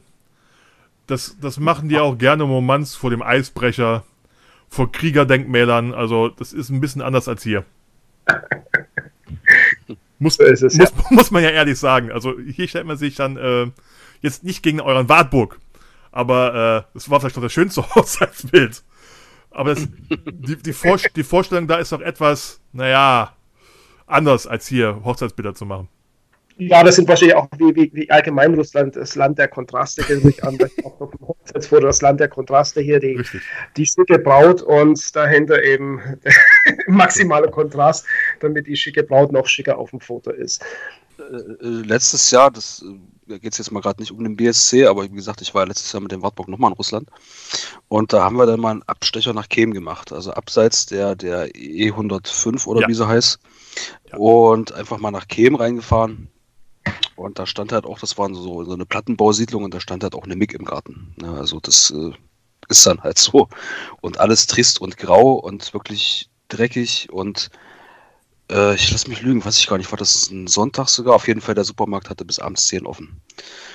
Und wir dann mit den Fahrzeugen davor geparkt und wollten dann einkaufen gehen und das war ja dann Rummel. Da sind ja die Leute dann gekommen. Also das äh, war uns dann selbst schon bald ein bisschen zu viel. Und auf jeden Fall war dann ein, ähm, ein, ein Russe, der dann äh, gefragt hat, weil ich hatte ja noch den Aufkleber auf, auf der Motorhaube von der Mhm. Tour von 2017. Woher? Ich sage ja, Deutschland, Germany. Ja, woher? Ich sage nach Stuttgart. Dann lass uns mal kurz, kurz überspringen. Äh, wir kommen sofort zurück, nur ein, zwei Sätze sagen, Ja. wie die thematisch sind. Also vom BSC zurück wart, war euch relativ klar, das war keine einmalige Angelegenheit, so eine Abenteuerrallye. Doch. Also, ich weiß meine Worte noch, wo ich in Hamburg durch den Zielbogen gefahren bin, einmal und nie wieder. Und wie lange hat es gedauert, bis ihr euch zum Balkan Express 2018 angemeldet habt? Sobald die An Anmeldemöglichkeit gegeben war, haben wir uns angemeldet. Also war doch nicht lang der Zweifel da. Genau, ist ja für die ehemaligen Mitglieder immer diese Early Birds Anmeldung ähm, und da haben wir dann gleich zugeschlagen. Okay. Ja. Wir könnten jetzt auch noch über den Balkan machen, über viel reden. Möchte ich in dem Sinne mal gar nicht mit euch, oha, ich nehme jetzt die Freiheit raus, sondern die Zeit noch was anderes nutzen. Weil du hast schon wie oft erwähnt, du warst letztes Jahr wieder am Nordkap und wieder am Murmansk. Heißt, Genau. ihr seid auf privater Basis, habt ihr eine Ostsee-Umrundung gemacht. Mhm. Wenn ich richtig gesehen habe, mit zwei Wartburg und einem Trabant. Genau. Wie, also hat es doch so einen Eindruck hinterlassen, dass man viele, Mm, viele Orte gesehen hat. Und da habe ich gedacht, okay, dann machen wir es nochmal selbst. Ja, jein. Also definitiv äh, ist nun mal so, wenn du im BSC mitfährst, dass du halt eben, dass das keine Kaffeefahrt ist, dass du da eben nicht jetzt irgendwo zwei, drei Tage in Murmansk bleiben kannst. Das geht halt einfach nicht. War mit ein Grund zu sagen, okay, wir nehmen uns noch mal eine Woche mehr in die Hand Okay. und sind jetzt mal drei Wochen unterwegs, lassen die Lofoten aus und fahren um die Ostsee. Aber Ja. der Grund der Geschichte ist eigentlich ein anderer. Ähm, das war auch Herbst 2016. Ich muss dazu sagen, mein Kumpel, der Andreas aus der Schweiz, der hat 2013 angefangen mit dem Trabant und ist nach St. Petersburg gefahren. Und dann war er 2015, weiß ich gar nicht, wo war er denn da? Ist ja auch wurscht, auf jeden Fall, er wollte 2017 mit dem Trabant nach Moskau fahren. Und hat mich gefragt, ob ich nicht mitkommen will. Ich habe ja selber einen Trabant ne, und habe dann gesagt, ja, also, coole Geschichte eigentlich. Hab dann aber abgesagt und habe gesagt, du Andi, pass auf, äh, mit dem Trabant nach Moskau, das ist mir eine Nummer zu hoch. so, und mehr oder weniger parallel hatten wir uns dann für den BSC angemeldet. Also ohne jetzt noch zu wissen, dass wir dann mit dem Wartburg fahren. Auf jeden Fall haben wir ja dann irgendwann entschieden, wir fahren mit dem Wartburg und das hat der Andreas dann noch mitbekommen und hat mich gefragt, ob ich eigentlich noch ganz sauber bin. das, ja, das äh, kann ich jetzt nachvollziehen, ja. ähm, kommst nicht mit nach Moskau, fährst aber um die Ostsee mal eben noch ein paar tausend Kilometer mehr. Und da habe ich dann gesagt, pass auf, schlag ein, weil er macht alle zwei Jahre so eine Tour. Mhm auch tendenziell eher so Richtung Ostblock. Und habe da gesagt, komm, pass auf, schlag ein, bei der nächsten Tour bin ich dabei. Und das war dann halt letztes Jahr. Dass er dann halt zum Nordcup gefahren ist, das war dann mehr oder weniger eher Zufall. Aber so war halt eben nochmal die Möglichkeit da, sich das halt alles nochmal ein bisschen in Ruhe anzugucken. Und das ist ja so eine Sache, wenn man einmal rund um die Ostsee fährt, entdeckt man ja so viele Orte oder Gegenden, wo man sagt, das könnt ihr nochmal angucken. Beim einen Mal sein lassen, also im Lofoten vorbeirauschen, dafür aber beim nächsten da ein paar Tage mehr einplanen. Ist bei mir jetzt auch so. St. Petersburg bräuchte ich keine drei Tage mehr, weil ich zwei, drei Tage da war. Wir haben da ein bisschen was rausgefahren. Und würden mir jetzt mhm. ganz andere Sachen angucken. Zum Beispiel die MIG in Kem und den, ne, zum mhm. Thema zurück. Also, ich kenne auch ganz viele, die, die in der Zwischenzeit wieder was besucht haben. Ich war auch mal ein paar Tage in, in Riga. Einfach mal so mit, mit dem Flieger natürlich dann hin. Aber es gibt halt so viele unterschiedliche Sachen zu entdecken, dass viele ne, was sehen, wo sie sagen, das könnte ich mir nochmal später anschauen. Hm. Schließen wir jetzt den Bogen. Ihr seid wieder vor dem Supermarkt, schätzungsweise in Kem, wo, genau. ich, wo ich denke mal aber auch nach 8 Uhr kein Alkohol mehr verkauft wird. So war es im Moment zumindest. Äh, lass mich lügen. Das Problem hatten wir in St. Petersburg. Da wollten wir noch eine Flasche Wodka kaufen, die haben sie uns weggenommen. Ähm, war das nach 8 oder nach 10? Weiß ich nicht. Ähm, also wir, ich weiß es nicht, wir waren, glaube ich, vor acht da. Oh. Auf jeden Fall hatte der Supermarkt lange offen und es war meines Wissens, glaube Wochenende sogar. Ja, war es. Äh, ist egal. Auf jeden Fall dieser nette, ältere russische Herr, der dann auf diesen Aufkleber tippte und fragte, woher. Ja. Ich wusste ja gar nicht, was er wollte. Ne? und dann irgendwann gesagt, Stuttgart. Und er hat dann immer, ich müsste lügen, war es Rostock oder so, Rostock bis es bei mir dann irgendwann mal geklingelt hat, dass das wahrscheinlich oder sehr wahrscheinlich ein, ein, ein Sowjetarmist war, der halt eben zu DDR-Zeiten in Deutschland stationiert war und sich gefreut hat, wie ein kleines Kind den Wartburg da zu sehen. Kommt gut vor. Das heißt, er war wohl in Rostock oder sowas. Ja, gehe ich mal von aus, weil er dann immer äh, drauf getippt hat, Rostock irgendwie, und ich, er konnte ja kein Deutsch, ne? aber ja. ich gehe von aus, äh, oder er hat immer Rostock und hat auf sich gezeigt, glaube ich. Also sprich, er war, scheint, so habe ich es verstanden, zu DDR-Zeiten äh, Soldat in, in der DDR und hat sich halt gefreut. Oder ich meine, man kommt in Wartburg nach Kem. Das ist ähm, ja eher ich, selten wahrscheinlich. Ich weiß nicht, wie die Exportrate nach Russland war. Äh, null. Hm. Heißt, es, es, kennen dann halt viele so die Fahrzeuge, genau wie die ganzen Amis die deutschen Fahrzeuge kannten aus den 80er Jahren, wo sie halt hier stationiert waren. Ne? Entweder das, beziehungsweise denke ich mal, dass schon einige Russen diese Autos kennen, vom Hören sagen. Ich meine, Trabant ist ja auch weltweit bekannt. Ja. Es gibt ja auch in, in den USA eine Trabant-Szene etc. Also den, den, ist dieser Anblick wahrscheinlich schon geläufig. Und wir hatten es jetzt auch 2017 und hatten es auch letztes Jahr, gerade in Russland, dass halt viele dann auch wirklich dann uns überholt haben, gewunken haben, Warnblinkanlage, also die sich dann schon gefreut haben. Das, ich meine, da rechnet ja keiner damit. Und es ist ja noch zwei Sachen. A, es ist das Fahrzeug, B, ist es ja sehr auffällig beklebt. Und das ist für uns ja auch öfters mal passiert, auch in der Kolonne mit Paarautos und so weiter. Wenn die sowas sehen, auch unabhängig von den Fahrzeugen selbst, ne, das fällt halt ihnen schon auf und verleitet die Leute mal, sich bemerkbar zu machen. Mhm. Hupen oder blinken. Aber man kann sagen, jemand, der jetzt nicht mag, dass wildfremde Leute ihn ansprechen, der sollte nicht mit einem grünen Wartburg durch Osteuropa fahren. So ist das. ist nur was für Extrovertierte. Wir, wir hatten auch letztes Jahr in Murmansk, äh, hatten wir ja dann irgendwie, nee, gebucht hatten wir nichts, aber wir wollten irgendwo in der Innenstadt, haben ein Hotel gesucht.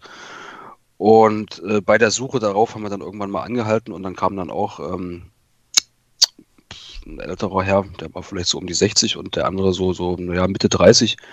Und die waren auch total interessiert. Ne? Die Autos sahen, er ist Automechaniker und hat dann gezeigt, was er so macht und, und ob man mal die Motorhaube aufmachen kann. Und ist das hier Two-Stroke, äh, Four-Stroke und so. Ja. Ähm, doch, man kommt dann schon mit den Leuten ins Gespräch, definitiv. Was ja auch so ein Sinn von so einer Abenteuerrallye ist. Nicht die Ja. ganze Zeit nur im Auto zu sitzen, sondern auch mit der Bevölkerung in Kontakt zu treten. Genau. So, dann waren aber jetzt für dich zwei Ostseeumrundungen nicht genug. Naja. also ich, wie gesagt, ich weiß noch, wo wir in Hamburg den Torbogen hinter, wo wir den hinter uns gelassen haben. Ich war sowas von fertig, ich war platt. Äh, Ich habe gesagt, nie wieder. Naja, und die Geschichte war ja die, letztes Jahr Stuttgart Retro Classics. Da hatte der SAC einen kleinen Stand. Mhm. Ähm, und die haben da ein bisschen Werbung gemacht und auch äh, Gutscheine verteilt, 50 Euro Gutscheine. Ach, guck. Und ich weiß nicht, ob ich das jetzt sagen dürfen, keine Ahnung. Äh, sie haben es offen auf der Messe verteilt, natürlich kannst du es sagen. Ja, drum, so. Und ähm, aber auch da war jetzt noch nicht das Problem irgendwie oder die, die Gefahr, dass wir nochmal fahren. Auf jeden Fall, klar, so eine, so eine, so eine Automesse, wo halt eben auch gerade äh, das Jahr halt auch viele 80er, äh, 90er Jahre Kisten standen. Also weiß ich nicht, so, die, so diese Japan-Connection und so, also standen da Autos rum, äh, wo wir beide dann mehr oder weniger auch ein bisschen in Schwärmen geraten sind, haben dann gesagt, äh, wohlweislich, dass wir dem Baltic Sea Circle eventuell doch irgendwann nochmal mitfahren. Äh, das wäre doch eigentlich schon cool.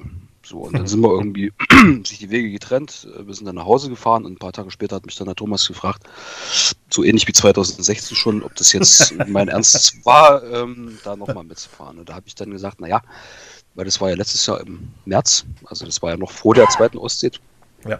wo ich dann gesagt habe, also ich fahre jetzt im Juli nochmal um die Ostsee und dann nächstes Jahr schon wieder. Ja, aber ohne den anderen Thomas. Ja, ja, ja, schon, ja klar. Also das war aber trotzdem die Überlegung, dann äh, fahre ich dann halt äh, binnen von drei Jahren oder von, ne doch von drei Jahren äh, dreimal um die Ostsee. Ja. Und da habe ich dann gesagt, ja, pass auf, machen wir so. Beziehungsweise äh, waren wir ja da irgendwie im Auto unterwegs nach Sachsen und da habe ich gesagt, komm, lass uns doch, dann haben wir eh genug Zeit, können wir uns das äh, überlegen, äh, ob wir da nochmal mitfahren oder nicht. Und wir sind hier in Stuttgart gestartet und ich glaube in Heilbronn war dann klar, so nach dem Motto, dass wir halt da mitfahren. Für die nicht kundigen Leute, wie ist die Entfernung von Stuttgart nach Heilbronn? 60, 70 Kilometer. Also in einer Dreiviertelstunde war die Sache klar. Eigentlich schon vorher. Ja, aber das, da haben wir den Deckel drauf gemacht dann. Noch. Äh, war schon bekannt, dass es dann jetzt die 2020er sein sollte, also die Jubiläumsausgabe? Ja. Ich, ich glaube, das hat mit einer, kann es sein, dass das mit einer Rolle gespielt hat? Also ich war mir ja auch nicht sicher, auch Zeit und Möglichkeiten, keine Ahnung, so weiter. Aber dann hier zehnjähriges, größer, besser, neuer, keine Ahnung. Und dann hast du schon die ganzen Veteranen gesehen, die sich schon gemeldet haben, die Interesse haben. Und irgendwie war es dann so, ach, Sch- Schokolade drauf, angemeldet. Und dann gab es auch das Gerücht, dass man eventuell gegen den Uhrzeigersinn fahren würde oder erstmal Russland, wie sie das, also einfach von einer andere, die andere Perspektive wahrzunehmen. Vielleicht Polen etwas mit mehr, mit der anfänglichen Begeisterung und mit, mit der anfänglichen Aufmerksamkeit nochmal mehr zu sehen. Ähm, einfach die Idee, andersrum zu fahren und mit, wir haben ja dann mittlerweile uns entschlossen, dass wir da mit dem Balkan-Lader fahren würden, mit einem russischen Auto nach Russland zu fahren. Und deswegen war das dann äh, eigentlich abgemacht, dass es so passen würde. Sind ja Gerüchte. Was ist, weiß ja keiner. Also es wurde Aber es gab Geschichte, ne? Dann, und auch die, dann auf dem Logo die Pfeile in beide Richtungen und so. Ja, ja, was ist das, das, das kann aber schon in Richtung Verschwörungstheorie, weißt du? Ab. Ja, gut, eine sagt das und die anderen kaufen es und finden es gut. Ja, ich, so ist ja es. klar, natürlich, aber letztendlich ist, es kann so sein, es kann so sein. Wie würdest du so machen, wenn es so oder so ist? Hm, keine Ahnung, wie wird es denn sein? Natürlich macht Spaß drüber nachzudenken, was könnte sein, auch aufgrund der Unmenge an Leuten, die da starten und so weiter. Mhm. Ähm, keine Ahnung. Äh, Ich würde sagen, wir lassen es überraschen. richtig. Was ich noch sagen kann, genau, äh, die Susi, das Mädel letztes Jahr mit dem roten 1.3er Wartburg, die die Tour mitgefahren ist, die war mit dem Wartburg auch schon ein paar Mal in Russland, die war von ja, Skandinavien, dem Nordkap, die war so begeistert, wo ich dann gesagt habe, na pass auf, wir fahren nächstes Jahr bei dem BSC mit, äh, komm doch mit. Und die hat sich jetzt auch angemeldet. Auch mit dem Wartburg? Nee, mit dem Skoda. Hat die es angemeldet für die 2021er dann? Nee, nee, für die 2020er. Achso. Äh, sonst wird sie ja einen Tag später fahren, ne? Genau, das ist das Team 79 Oktan. Die Ah, okay. Ja, doch, die sagen mir was. Genau. Hatte ich die nie auch schon im Visier gehabt? Die kannst du mal ansprechen. Ich glaube, die habe ich am Anfang mit euch verwechselt, weil ihr den, den Teamnamen geändert habt von Zwei Takte Süd in Sputnik. Ähm, ja, also wirklich sind die Namen auch geändert, weil der, der Lader auf der, damals auf der Balkantour war eben kein Zweitakter und es wäre ein bisschen doof, wenn da Zweitakter drauf stünde. Ne? es, na gut, es ist, es ist aber ja der, der, der Club, der Verein. Äh, ja, ja, klar. Aber das hätte an äh, jedem hätte erklären müssen, wieso der, der Lader als Viertakter, Zweitakter heißen würde. Und das haben wir dann mal kurz um, um abgewandelt, ja. Den habt ihr aber noch nicht so lange, den Lader. Also der Lader, wir haben ja dann irgendwie uns entschlossen, dass wir nach der, ähm, nach der Baltik-Tour, äh, dass wir dann, dann mal bei dem Balkan, ähm, bei der Balkan-Rallye mitfahren. Und ich war ja ähm, seinerzeit öfters beruflich mal in, in Ungarn, in Budapest. Und ähm, dann habe ich mir da einfach mal, auch ohne Absprache mit dem Kollegen, äh, mal so umgeguckt, was da so an alten Autos rum ist. War mal noch einen Tag, ein Wochenende, habe mir da länger dazu gebucht und bin da mit dem Mietwagen durch Ungarn gefahren und habe dann eben einen 600 Euro Lader gekauft, der dann für weitere 200 Euro nach Deutschland kam und dann war der plötzlich da und der hat uns auf dem auf der Balkantour gute Dienste gemacht. Also gekauft im September 2017. Im nächsten Sommer äh, äh gab es eine Tour nach, äh, eine Zuverlässigkeitstour nach Monte Carlo mit dem Lader. Hatte eigentlich alles weitgehend geklappt.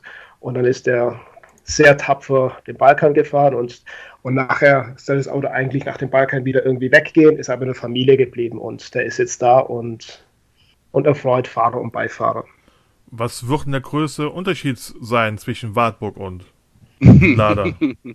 das ist schon deutlich. Also, ähm, wie soll ich sagen? Wer hat mehr Kofferraum? Ja, der Wartburg. Der Wartburg also, auch, da siehst du. Die, die Sache ist, ist auch die, also wir hatten 2017 zu viel dabei, wir hatten auch 2018 zu viel dabei. Und ich hatte auch letztes Jahr auf der privaten Tour, äh, hatte ich auch zu viel dabei. Also kann ich auch nur jedem den Tipp geben, äh, wirklich vorher durchzuchecken und zu gucken, ob man dann jetzt ähm, das alles braucht. Weil es es war einfach zu viel und das Problem war halt in dem Lader, der war halt wirklich wie, wie Tetris. Ne? War der halt äh, beladen und ähm, wenn du halt irgendwas suchst, das macht keinen Spaß. Und jetzt haben wir ja noch ein paar Tage hin, keine Ahnung, wie wir das machen. Ich denke mal, dass wir dann im Vorfeld irgendwie alles auf einen Haufen legen, was, was mitkommen soll. Und dann müssen wir halt aussortieren. Beziehungsweise, stimmt, wir haben ja, habe ich ja letztes Jahr noch äh, eine Dachbox gekauft. Also wir haben noch ein bisschen mehr Platz. Wir hatten ja bisher diese zwei Alu-Koffer aus Bundeswehrbeständen, mhm. die aber ähm, schlecht im Wind sind und eigentlich kaum Platz haben, die auf dem Dach waren. Es wurde eine, eine, eine, ordentliche Dachbox gekauft, die natürlich auf dem kleinen, relativ kurzen ähm, Dreitürerdach mit Fahrzeug mit, mit Schrägheck eben dann doch nicht die größte ist, aber das Maximal und da wollen wir ein bisschen ähm, clever uns arrangieren. Jetzt bei der zweiten Mal beim Baltic Sea Circle oder zum dritten Mal in die Ostsee. Was würdet ihr dann, außer dass ihr weniger einpackt, anders machen als beim ersten Mal? Was würdet ihr genauso machen? Hm. Gute Frage. Würdet ihr irgendwas auslassen, euch anzuschauen? Würdet ihr irgendwas mehr reinpacken, um euch anzuschauen? Es gab ja das ein oder andere sehr, ähm, ich sag mal, touristische Thema, wie zum Beispiel der Berg mit dem Kreuz, wenn man den einmal gesehen hat in, im, im Baltikum. Ja. Muss ich nicht nochmal sehen, dann lieber, was weiß ich, äh, mal in, in Riga oder Tallinn irgendwie anfahren und da ähm, das machen oder ähm, Kollege Thomas hat ja auch, auch, ein paar schöne Ecken in, in Estland entdeckt, in der, in der zweiten Tour, dass man da vielleicht sich da ein bisschen aufhält und da was anguckt. Ähm, ja, also die, die gewisse Highlights, die, die da jedes Jahr auf dem, auf, dem, auf dem Programm sind, da kann man eins auch mal auslassen. Das heißt, wenn jetzt sowas auch in den Challenges drin stehen würde, würde er sagen, pff, ja, muss nicht. Also, ähm, ich weiß ich nicht, wir hatten ja damals ähm, in dem, dem Fernsehinterview da im Hamburg-Journal gesagt, dass wir die Rallye schon gewinnen wollen. nee, also ich glaube, das, das stand ja nie im Vordergrund und, und spätestens nach dem, nach dem zweiten Tag damals ähm, ja. war das rum. Und auch die, die, die Balkan-Tour, das, äh, das war so schon relativ stressig genug. Also die Tour wurde ja jetzt auch dann beim zweiten Mal verlängert um, ich glaube, zwei oder drei Tage. Mhm. Ähm, weil es halt einfach doch recht straff war zu fahren und ähm, im Baltikum kommst du halt nicht so voran wie, wie in Skandinavien. Und es wurde dann halt auch relativ früh dunkel, aber nun, ja, sei es drum, wie auch immer, was wollte ich jetzt eigentlich sagen? Ähm, jetzt ist es weg. Das liegt nicht ganz immer an dieses Ach so. mit den genau. Aufgaben. Ähm, ich sag mal, die Aufgaben, die sind ja auch so ein bisschen, um mit, sich mit der ähm, örtlichen Bevölkerung ein bisschen auszutauschen. Ja. Das, aber um sich mit der örtlichen Bevölkerung auszutauschen, muss er nicht unbedingt dieses Spielchen machen. Ich sage mal Anführungszeichen, ohne das zu werden, ein bisschen Kindergeburtstag. Den Kindergeburtstag haben wir bei den bisherigen Touren auch ein bisschen mal ausgelassen und ja, mache ich künftig auch nichts ändern, dass wir da auch ohne Übungen äh, unterwegs sind. Jetzt, jetzt, wollen wir es aber nicht so kritisch sehen, sonst könnte man auch nachher die Zwischenpartys als Dorfkirmes vergleichen. nee, ähm, die, die, die, Kenner wissen Bescheid. Also das war in, Anf ich wirklich in Anführungszeichen gesetzt. Einfach, äh, einfach die klar. Spielchen, na klar. die im zeitlichen Kontext dann äh, auch, auch schwieriger sind. Oder ja. Jetzt wurde ja zwei, drei Monate vor eigentlichem Start wegen Huch, Covid äh, ist abgesagt. Mhm. Wäre jetzt zu dem Zeitpunkt schon soweit gewesen, komplett im Fahrzeug, oder habt ihr mitten in den Vorbereiten noch gesteckt? Gut, das Auto ist, das ähm, läuft ja gut und wir haben die Dachbox gekauft und mehr haben wir eigentlich in, nur drei Monate vorher auch nicht vorbereitet gehabt. Wir haben noch keine Aufkleber ähm, gemacht, weil ähm, der Lader war ja schon mal beklebt von der Balkantour, musste aber zwischenzeitlich sein Hakenzeichen machen und da dürften ja keine Aufkleber drauf sein. Deswegen ja. wurde er abgeklebt oder entklebt. Ähm, sprich, die Aufkleber, ähm, die waren auch nicht, noch nicht gemacht, noch nicht, nicht organisiert. Hätten wir dann wahrscheinlich gemacht, aber ich sag mal, drei Monate vorher oder als die Absage dann offiziell kam, war, war es eigentlich klar, dass es nicht anders hätte gehen können. Also mhm mit den Einschränkungen. Du weißt, wusstest nicht, wenn du dann, damals war auch schon die Quarantänepflicht ähm, bei Einreise in Russland, das ist, äh, ging ja gar nicht zusammen mit, ja, mit Die haben auch relativ früh eingestellt, Visa zu vergeben.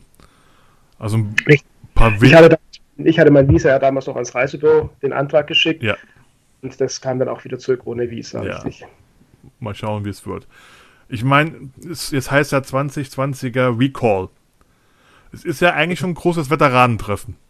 Es sind sehr viele dabei, die schon auf anderen Rallyes waren und es sind auch sogar von unserer 2017, 2017er so einige bekannte Gesichter wieder mit dabei. Kennt ihr noch welche von damals?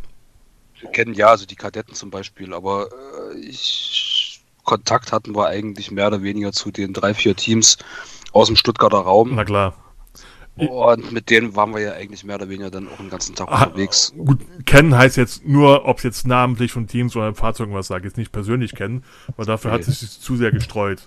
Weil mit also die Kadetten auf jeden Fall. Ähm, die kennt ja jeder. Jetzt, ja, ich, ich, ich habe jetzt, äh, ich habe die, die sind ja dann doch um die, äh, wie viele sind es denn eigentlich? Um die 400, ne, oder so?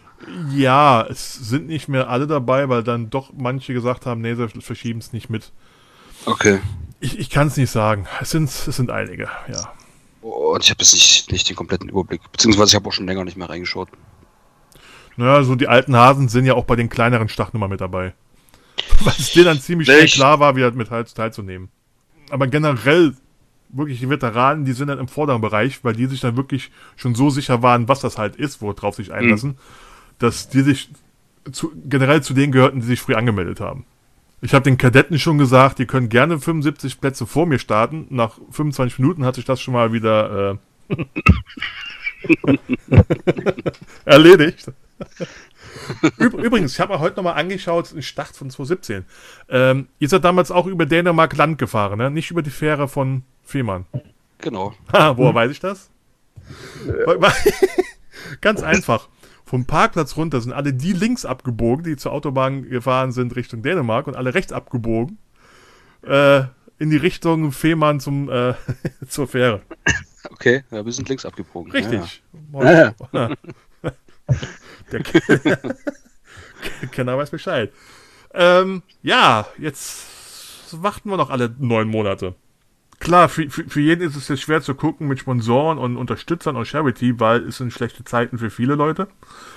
Wer kann unterstützen? Wer kann genug unterstütz unterstützen? Ähm, ich meine, ihr hattet ja auch, auch, auch schon äh, was ausgesucht, was ihr unterstützen wollt.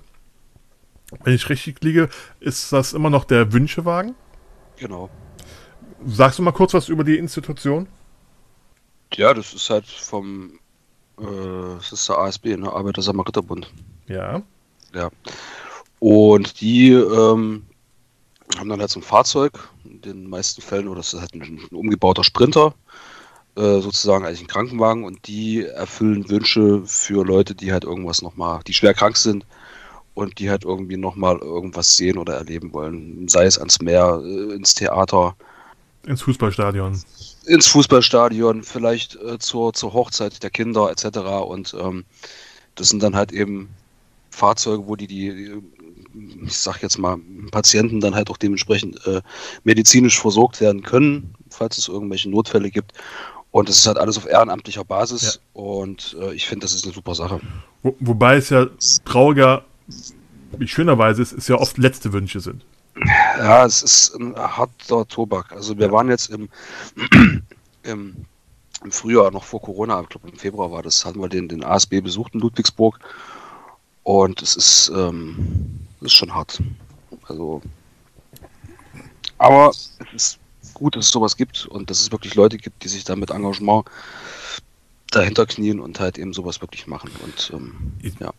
Es hat halt die traurige wie die schöne Seite. Man erfüllt, man kann, man erfüllt eben Leuten nochmal Wunsch, nochmal das Meer zu sehen oder Mhm. zur Tochter, zur Enkelin, zur Hochzeit zu fahren, was, was sonst nicht möglich wäre. Äh, man kennt es eher aus den Staaten wie Make-A-Wish oder so weiter, wo sowas gemacht wird. Äh, ich finde es eine gute Sache. Ich, ich habe mich darüber auch schon informiert. Ähm, wenn noch jemand einen Grund sucht zu unterstützen oder auch für seine eigene Rallye noch einen Charity-Grund sucht, bei den Wünschewagen gibt es so ziemlich in jedem Bundesland. Heißt, Genau. wer, wer was Gutes machen will, der kann auch äh, schauen, wo es bei sich vor Ort gibt. Ich weiß, in Nordrhein-Westfalen gibt es drei, vier, also in fast jedem Bundesland gibt sie. Nicht nur einen bei euch in Ludwigsburg, sondern bundesweit. Und ist, ist eine gute Geschichte. Ähm, Finde finde ich auch, war eine Überlegung, mal gucken, ob ich es noch zusätzlich mit aufnehme, weil es auch so einen Hintergrund hat, weil es ein Wünschewagen ist und mit, mit Wagen, Wagen unterwegs sind. Und die eben Leute dahin bringen, nochmal was zu sehen, was sie noch nie gesehen haben oder noch einmal sehen wollen. Ja, sind wir auch, wir beiden, Thomas und ich, gehen wir langsam ein Ende hierzu von dieser schönen Podcast-Folge. Was ich noch sagen kann, wenn man euch verfolgen will, ihr habt mehrere Online-Auftritte, die zähle ich jetzt nicht alle auf. die schreibe ich äh, in den Text unter, unter dem Podcast. Weil ihr wart so fleißig, ich glaube, ihr, habt eine Instagram- oder Facebook-Seite für jede Rallye, die ihr gefahren seid. Ähm, die Instagram-Seite ist es nur eine, ähm, aber für die, ähm, die, der, die Grüne Biene hat eine eigene Facebook-Seite und der, der Lada, der Sputnik, hat auch eine eigene Facebook-Seite, ja. Selbstverständlich. Werde ich alles in den Link reinsetzen unter dem Podcast. Vielleicht verlinke ich auch euer YouTube-Video. So eine halbe Stunde lang ist es, von 2017. Gerne. Wo man nachvollziehen kann, warum ich amüsiert schmunzle bei der Liedauswahl textlich gesehen und eurem, eure Einsamkeit am Nordkap. Naja, zu dem, zu dem Video ist noch zu sagen, wir hatten ja dann äh, äh, zweieinhalb oder drei Wochen nach der Tour hatten wir unser Vereinstreffen. Ja. Und da wollte ich ja natürlich irgendwas zeigen und habe versprochen, dass ich dann auch ein Video mache. Und äh, die Zeit war nur relativ knapp. Ähm, wenn ich sowas verspreche, dann mache ich das auch und habe mir dann auch noch einen neuen Rechner gekauft, weil der alte einfach, äh, der hat es vom System her nicht geschafft, die, die ganzen Datenmengen zu verarbeiten und habe dann wirklich Tag und Nacht da gesessen, die letzten Tage, bis ich das Video zusammengeschnitten hatte. Und da das ja auf kurz oder lang auch äh, der Nachwelt irgendwie zur Verfügung stehen sollte, sprich bei YouTube, habe ich dann halt geguckt, was für Musik kann ich denn überhaupt verwenden. Und da gibt es ja diese sogenannten, lass mich lügen, Creative Commons, also sprich jetzt Titel, die von Künstlern freigegeben sind für die Verwendung. Und ich fand den Titel eigentlich gar nicht mal so schlecht. Äh, ist mir sofort aufgefallen. Der liegt bei mir ganz weit vorne. Ich, ich habe auch schon ein paar Titel äh, austauschen müssen, Ja. weil die dann von heute auf morgen irgendwann gesperrt waren. Aber gut. Gut. Neun Monate. Für alle noch Mhm. ein bisschen was zu tun, zumindest abzuwarten. Scha schauen wir mal, wie der Sputnik ausschaut in neun Monaten. Und äh, dann erwarte ich natürlich ein Bild vom Sputnik vor der kleinen Soldatenstadt Sputnik. Falls, ihr, falls ihr die noch kennt. Ja, da haben wir letztes Jahr auch angehalten und meines Wissens ist das ja militärisches Sperrgebiet und ich glaube, das sehen die gar nicht so gerne, wenn du da anhältst. Aber wir werden ganz kurz Ja, ein Foto machen. aber-. Das Schild habe ich sogar fotografiert. Das steht an der Hauptstraße von Kirkens Momans. Also da anzuhalten, ein Bild zu machen, das dürfte ja nicht schaden. Äh, weiß ich nicht, wir haben letztes Jahr auch angehalten. Na, haben. Fotos gemacht. Mhm. Und äh, jetzt ist es der, jetzt ist es der Sputnik, also. Da werden sich die russischen Soldaten drum kloppen. Gut, Thomas M., Thomas S. War eine Freude, mit euch zu sprechen. Danke. Auf. Ich weiß. Das, Dankeschön. Ähm, mich allen sagen, ich verfolge sowieso, was die Leute so machen. Wir werden mit Sicherheit in Kontakt bleiben, sowieso als Veteranen. Aha. Äh, und wenn wir uns nicht vorher sehen, hören oder lesen, wo lesen bestimmt, dann hoffe ich mal spätestens dann beim Start 2020 Recall im Juni 2021. Ja, machen. wir. Dann vielen Dank nochmal an euch und eine schöne Zeit. Ja. Tschüss. Danke dir auch und ein schönes Wochenende. Tschüss. Tschüss.